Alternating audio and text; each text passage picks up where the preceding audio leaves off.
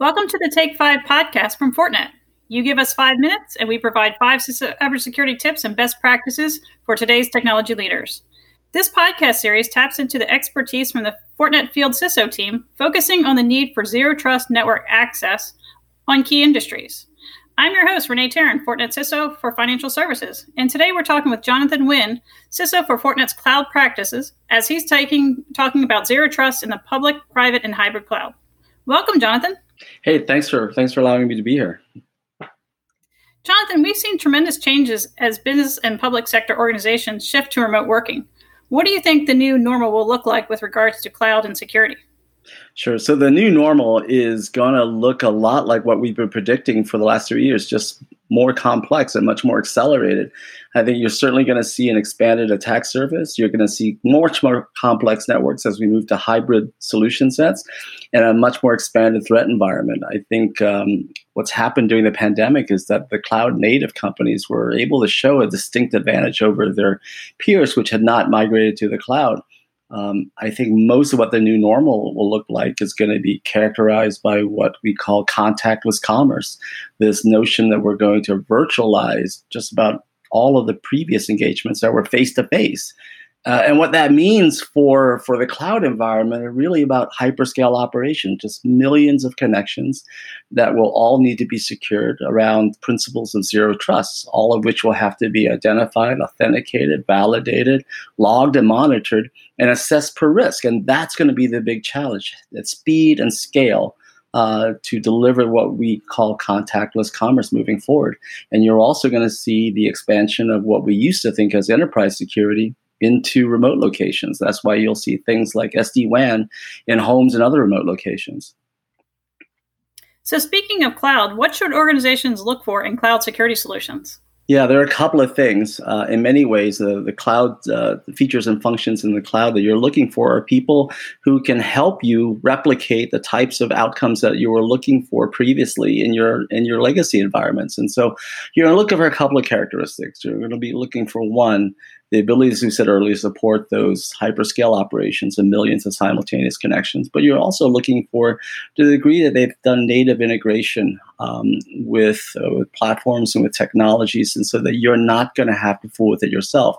Um, one of the big challenges as you move into virtualization is going to be the integration piece and the integration across platforms and workflows and work processes.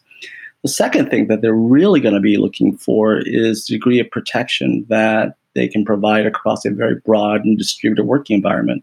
So everything from network and application security, as well as secure access products, and the ability to leverage really good threat intelligence to bring this all together. And that requires things like a security fabric to move at machine speed moving forward.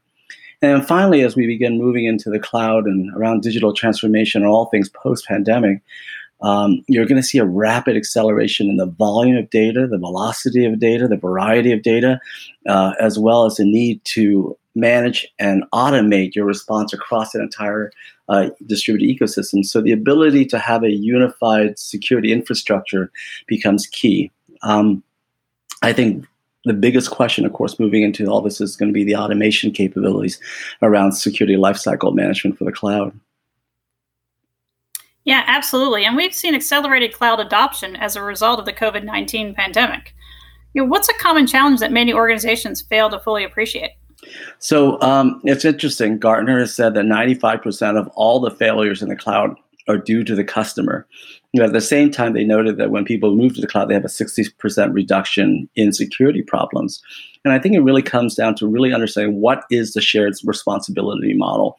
What is your level of responsibility given that no matter what you do, you're the risk owner. And so in software as a service, you need to be concerned about your level of responsibility, what you're going to do in terms of ensuring the application, its availability, its configuration, etc as you move into platform as a service, well, this will require a little bit more customer uh, responsibility in terms of configuring the platform itself and ensuring that the ability of that platform to sustain the software and the applications that they're trying to move into the cloud. And so you're thinking about things like event monitoring, you're thinking about things like access controls and encryption and application security, all the way through things like web application firewalls. And of course, this adds to the level of complexity because there weren't enough security people before the pandemic. There's going to be a huge shortage of demand for cloud and security architects afterwards. So, zero trust network access has received a lot of press recently. You know, what should organizations consider when implementing zero trust principles for cloud security? Yeah, so I think broadly speaking, it's going to be about speed and scale. Uh, Zero Trust sounds intuitively elegant and simple, but the processes of identification, authentication, validation, logging, and monitoring, and understanding ultimately what happened to the data is hard to do at scale with millions of sessions. And the other thing we have to think about now is as we have more and more remote sessions, how we provide high availability. Because as you move into operational technologies and life and limb issues and compliance issues and privacy issues, those will be challenges. So I would advise people when they think about zero trust networking principles, it's how do you apply least privilege across a very distributed, highly complex operating environment that is deemed to be hostile and most likely compromised. So that's that's why you need a, a, an integrated, automated, and broad approach like a security fabric. You've mentioned hybrid clouds. You know, what do you think is the biggest hybrid cloud problem? I think the biggest hybrid cloud problem, uh, just like all security problems, is complexity. Uh, the more variation, the more uh, disparity uh, in services and capabilities and platforms, the more complexities, the more gaps. And so that's where I think looking at and using AI and SOAR, again, artificial intelligence and orchestration is going to become key.